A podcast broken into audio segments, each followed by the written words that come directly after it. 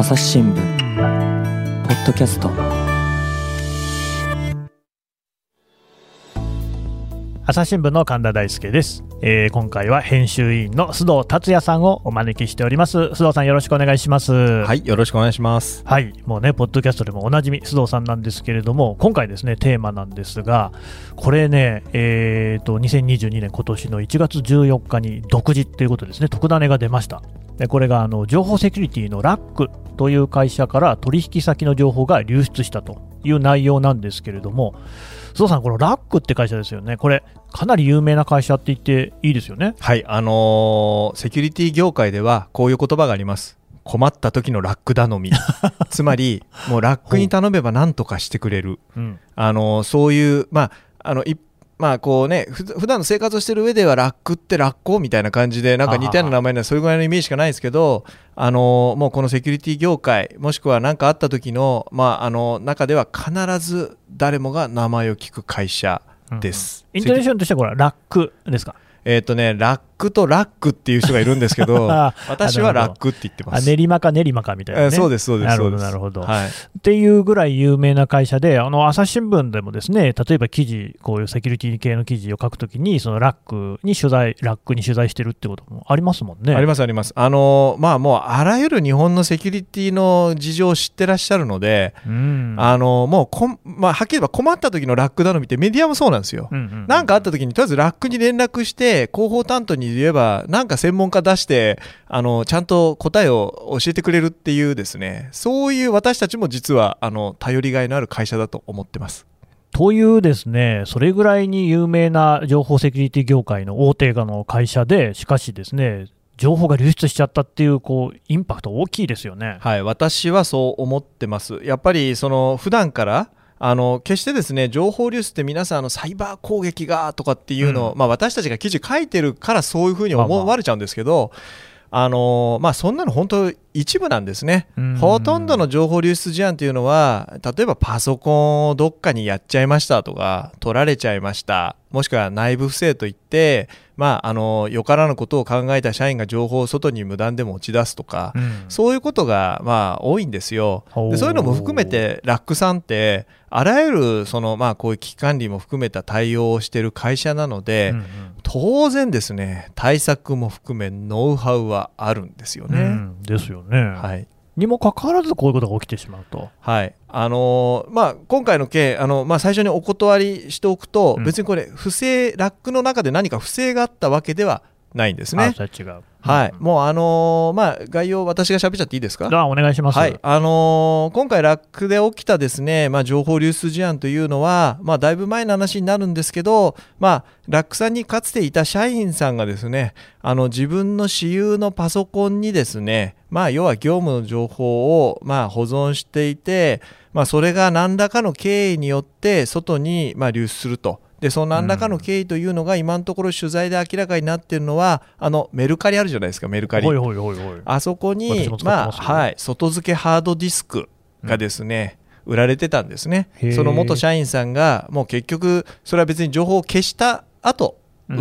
メルカリに出品してるというふうにおっしゃってるんですけど、それを手に入れた人がですね、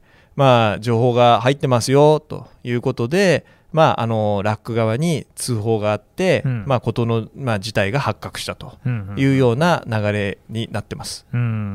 ね、記事によるとそのハードディスクの中をラックが調査したところ、約2000件の社内文書と、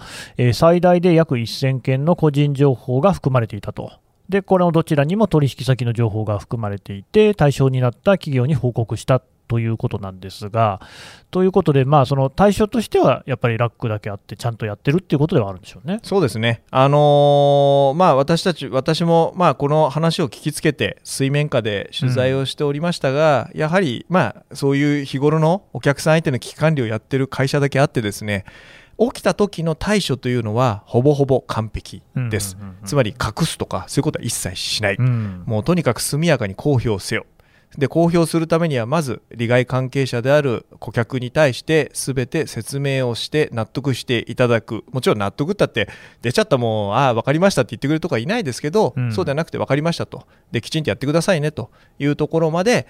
説明をしてそれが終わった直後に公表するという形で、危機管理としては非常に参考になるんじゃないでしょうか。ただその元々の経緯の方で言うとですね、気になるのが最近ではですね、社内の情報っていうのはその社内のコンピューターネットワーク内でしか使えませんよと、はい、つまり例えば外付けのですね USB とかハードディスクとかそういうものにはデータは転送できませんなんていうような企業も多くなっているって聞くんですけど、あのオラクがですねそれをその外部に簡単にデータなんか出してちゃったんですか。ですね、これ実際に外付けのハードディスクは自宅にあって、うん、そこにつながっていたパソコンは自分の私有のパソコン、具体的に言うと Mac なんですけど、Mac なんですね。で、じゃあなんでそこにデータが入ってたかというと、この元社員さんは、ラックの社内にあるパソコン自社、要は会社から貸与されているものがあるじゃないですか、でそこにあった情報がその私有のパソコンにもあったと、でなんでじゃあ置いたのか、うちもそうですけど何年かにいっぺんパソコンって交換するじゃないですか。貸与されてるもの、でその貸与されてるものの、ちょうど更新期限が来て交換するにあたってデータのバックアップをしたいと。それは必要ですからね、で、外付けの機器が持ち込めないんですよ、ラックさんって。もうそもそも持ち込み不可なんですね。USB つながらないんですね、ラックさんは。そういうところ、社内はそうしてるんです、でその中で、この社員さんがあれれと思って気づいたのがクラウドサービスなんですね。クラウドストレージ、具体的に言うとドロップボックス。皆さんも結構使ってると思うんですよね、あれが使えることに気づく。あれですよね、だからドロップボックス知らない方のために説明すると、複数のね、例えばパソコンを持ってるとか、パソコンとスマホの間で簡単にねデータの共有ができるようにネットワーク上にそのファイルなんかを共有しておくシステムって言いますかね、いろんなところで見られるんですよね。そうですそうです、ドロップボックス自体はもうその機能そのものは、広くいろんな企業さんが業務で導入されていたりもしてまして、実績はあるんですね、このクラウドストレージサービスの。まさに老舗なんですよね、なので、それ自体がなんかこう問題がというよりも、今回その私有のパソコンにとりあえずデータをバックアップしておきましょうというんで、ドロップボックスを使って1回会社のパソコンの今回流出したデータを吸い上げて、自宅にあるノートパソコンに書き写したと。でただしその自宅でそのパソコンに入っていたところからはですね、若干元社員さんも責任あるのかなと思うんですけど、情報があるんで家で仕事できるじゃんということで、私有のパソコンの中にそのまま消さずに残してたらしいんですね。でそれを使って業務もやってた、ある意味真面目な人なんですよ。で、データは結構でかいので、いつまでも Mac のこのパソコンの中の、SSD の容量を食ってしまうから、外付けハードディスクに退避してっていうところがどうも今回の一連の事故に至ってしまったというところのようです。やっぱりラック社内ではそういうその社内の情報は自分のね私有の個人の持ち物の PC には持ち出しちゃダメですよってことにはなってたんでしょうね。社内規定でそれはきちんと明示されてました、な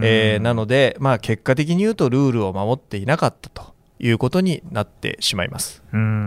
でもなかなか難しいですね。そのご本人曰く削除はしたってことなんですよね。外付けハードディスクにバックアップ取った後メルカリに出品するのに当然消さないで出すなんてことはないわけですよ。それはそうですよね。消して出すんだはずなんですけど、皆さんもですね、ここ本当に覚えておいてほしいんですけど、コンピューターでデータを消すってとにかく難しいんですよ。難しいんですか？消すっていう行為を皆さんのイメージってそこからなかったことにする。つまり、例えば現実の世界で言うとですよ、例えば消しゴムで消すってことできるじゃないですか、であと例えばファイルを処分するんだったら、シュレッダーかけるとか、いわゆるもう形そのものなかったことにする。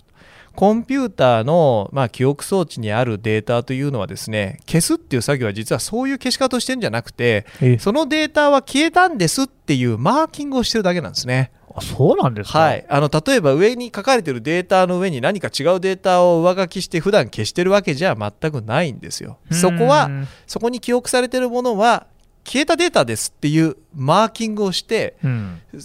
いデータが来たらそこから上書きしちまえっていう理屈なんです。はいはいはい、はい、で復元できるんですよ。復元できちゃうんですか。できちゃうんです。その例えばフォーマットとかしたらさすがに消えるんですか。フォーマットしても復元できます。なぜならば、はいはい、そのフォーマットって何をしてるかというと、ハ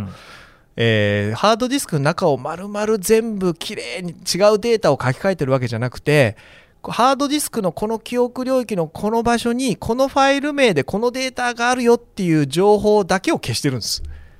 あー、なるほど。その目次ページみたいなのを消してると。そうですそうです。目次だけ消してるんで実態はあるんですね。ってことは一から探せば見つかるんですよ。あ、そういうもんなんですか、ね。はい、皆さん本当にですね、データを消した後これフォーマットしてますなんて言って出品してる方、全く役に立ってないですから。はい、それ出品して手に入れてデータ復元して遊んでるやつらがもう5万といますよ、世の中に。恐ろしいこと言うじゃないですか。いやけど本当そうです、そうです。ちょっと話それちゃうんですけど、私たちがですね、おととし書いた神奈川県のハードディスク無断転売事件というのがありまして、神奈川県庁の行政データを保存するハードディスクが無断で転売されましたと。ありましたね。でその中のデータがちゃんと消えてなかったから全部復元できて膨大な情報が見つかったっていうのをうちがスクープで書いてるんですね。まさにそれです。それつまり消したつもりがってやつですよ。はい、実は全く消えてませんでしたと。復元ソフトを使えば一発で復元できますと。はい、というところが今回も多分あったんじゃないかなというふうに思います。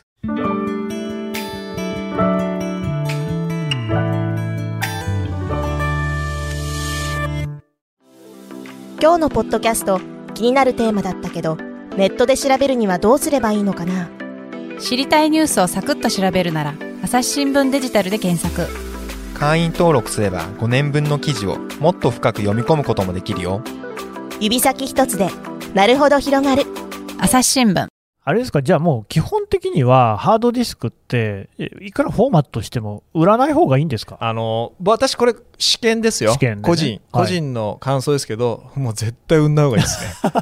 秋葉原行ってください。ちょっと東京だと秋葉原になっちゃいますけど、秋葉原行ったら今10円でですね、破砕処理つってハードディスクに思いっきり穴開けてですね処分してくれる業者さんあります。うちがそのまさに神奈川の記事書いてのきっかけでそれがなんか広がったんですけど、物理破壊がもう一番無難です。なるほど。さすがに物理的に破壊したものはもう復元はできない。できないですね。やっぱりハードディスクってすごい円盤の中に書き込まれてるんですけど、もうすごい密度で書き込まれてるんでもうちょっと傷つけただけですね読めなくなっちゃうんですよね。なるほど。でそこだけ復元しても結局その読めなくなったデータの部分が何書いてるか分かんないんで、使い物にならないんですよデータが。だから私は物理破壊して捨てるのが無難だろうなと。もちろん今そういうのがもっと簡単にねデータが消える仕組みを持ったハードディスクとかも存在するんですね。だからそういうのを使えばいいんですけど、じゃあそういう仕様なのかそういう仕様じゃないのかで、そういう仕様のやつって処分するときにソフトを使わなきゃいけないんですよ。そういうっていうのを考えたら申し訳ないですけど一般の人はもうよく分からなかったら捨てた方がいいです。なるほどね。はい、ただその今回の件に関して言うとそのラックの件ですけれども、メルカリでね、売ってそれを手に入れた人がそこにその入ってますよっていうことで、いわば善意で通報をしたから分かったってことですよね。そうですね。どうぞ。いや分からずにそういうふうにその流出している場合もあるってことですかね。それはあります。たまにツイッターとかで見てるとですね、手に入れたハードディスク復元したらこんな情報出ちゃったみたいなのを書いている、人たちもいるんですよ。で YouTube なんか見てもそういうことやってみたみたいなことを面白半分でやって再生数稼いでる、自称 YouTuber みたいな人もいるんですね。だから日常的に当然そこでやってる人たちがみんながそれが全てだとは思えないわけで、いるんだろうなということはすごい感じます。はい。あとですね、今回の件とはこれはまた全然別の話なんですけど、話聞いていて私が思い出したのが、ずっと前の話なんですけど、私そのウィニーとかシェアっていうソフトがあって、はいはい、P2P ソフトってやつですよね。なんて説明したらいいんですかね、情報を交換してみんなでこう共有するみたいなソフトなんですけど、それで前にウイルスでそれこそ個人情報とかですねを含まれているものなんかをアップロードを勝手にしちゃうウイルスっていうのがあって、ありましたね。ただそれアップロードするだけだと本当にでっかいインターネットの海の中にで砂金探すような話で、それ分かんないから、それをそうやって晒す人がいるっていうのを取材したことがあるんです、はい、でその時にただそういう晒し屋みたいな人たちっていうのがですね、2人の人に取材したんですけど、そのうちの1人は企業に対してこういう個人情報がウィニーなりシェアでアップロードされてますけど知ってますかっていうふうにアプローチをしてゆすってたんですよね、うんうん、刑事事件化してるものもあったんですけれども、そういうふうに悪用されるっていうことは、こういうハードディスクなりね USB を中古で売っちゃったってことにありえますか？十分あり得ると思いますけども、私はちょっと今回の件でいろいろ思うのは、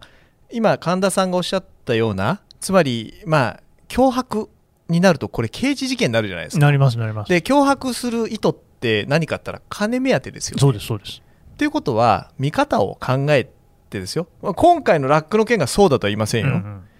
これ脅迫じゃなくて善意の第三者で、要は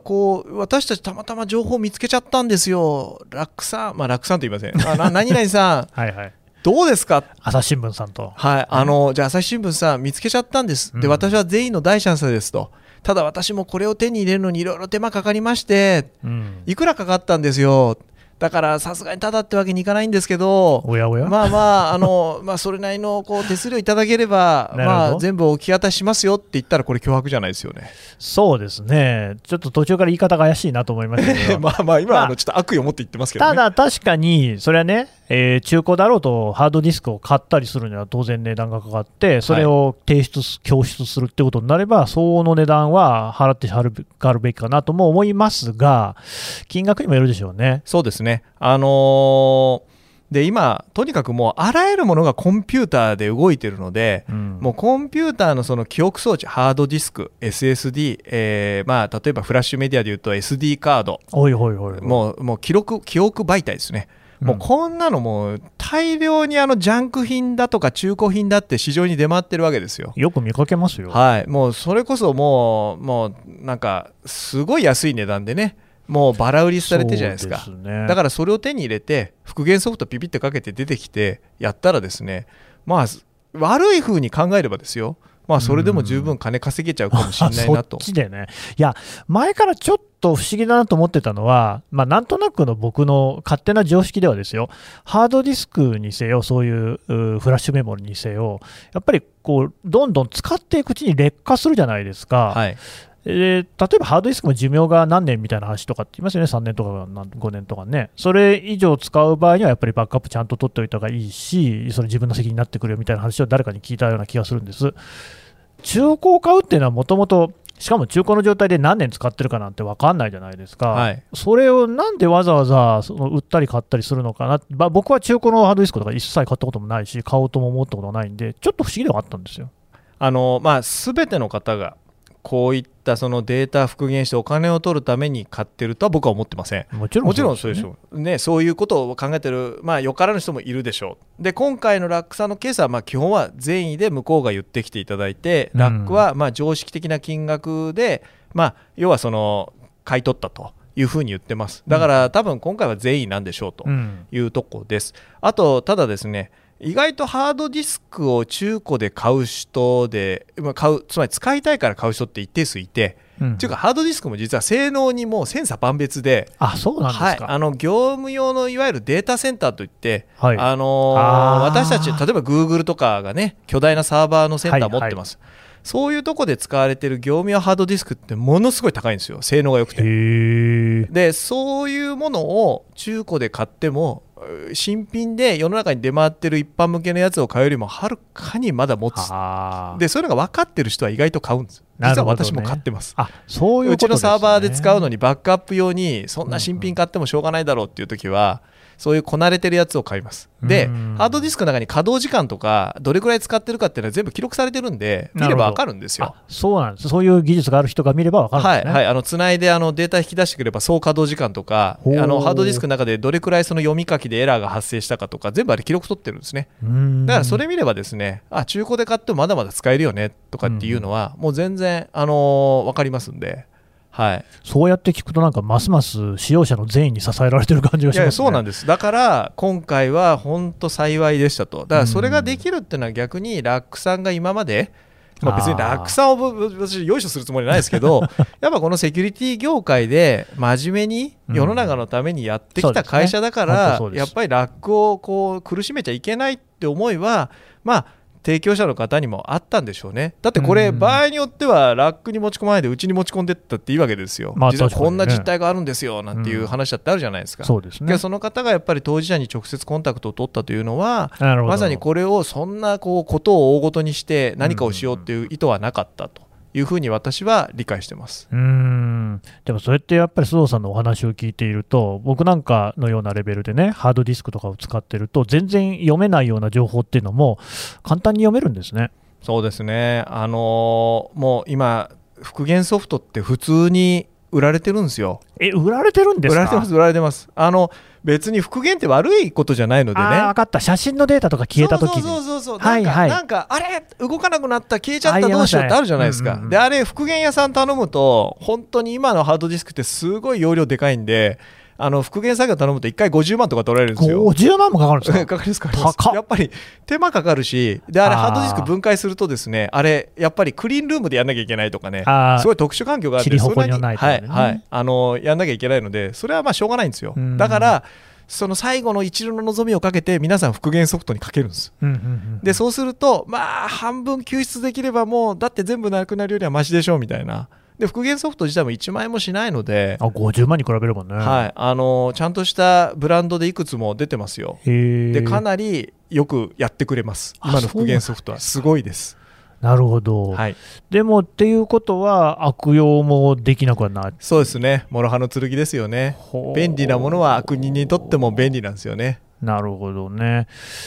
まあね、いろいろな考えあるでしょうけど、須藤さんのおすすめとしてはやっぱりどうですか？中古では自分のハードディスクとかフラッシュメモリは売らない方がいいですかね？処理の仕方が今パッと聞いて、こういうふうに処理すれば安心だっていう自分の中の自信のない方は売らない方がいいです。はい、それってやっぱりレベルとしてはほとんどの人ってことにはならないですか？まあ結果的にそうなっちゃいますよね。正直なところやっぱりパソコンって特に今まだね、ハードディスクメモリーって交換できるじゃないですか。交換できるってことは汎用性が求められるので、ある程度統一の規格の中でやり取りしてるんですね。ということは、まあ簡単に取り外しができるということは、そんなに例えばもうこれでしか読み出せませんみたいな特殊仕様じゃなければ他でも読み出せるってことなんですよ。って考えたら、まあ僕は個人的にはあんまり売るっていう選択肢で、売ったってたかが数千円ですよ。その数千円のためになんかでかいものを失うのかと、まあ、あとはだから、まあ、いやうちの情報なんか漏れても大したことないですからっていう、その辺のトレードオフかもしれません。そういうものが入ってるだけだったらね、別に子供の写真入ったってどうでもいいですっていう人もいるかもしれないですよね。まあでもそれも嫌だよっていう人もいるでしょうしね。そうだからそういう人は責任持って自分の目の見える範囲で処分した方がいいんじゃないですかっていう意味では、別にパソコンに限った話じゃなくて、あらゆるものはそうじゃないですか。責任を持って処分しましょうって話です。あとは今回の話で言えるのはあれですかね、私有の PC にまでデータを入れてですね、お家で残業しないっていうことですかね。そういうことがない会社であるといいと思います。ラクさん全然ブラックじゃないですよ。多分この人真面目で、まあ、家でもやっている何らかの事情があったんでしょうけど、まあやっぱりね、データコピーするとですね、流出リスクは倍々に負荷が上がってくるので、もう会社から渡されたパソコンの中でやるんだったら、もうその中で何としてもやった方がいいことをお勧めしますね。なるほど、はい、よくわかりました。須藤さんでした。どうもありがとうございました。はい、ありがとうございました。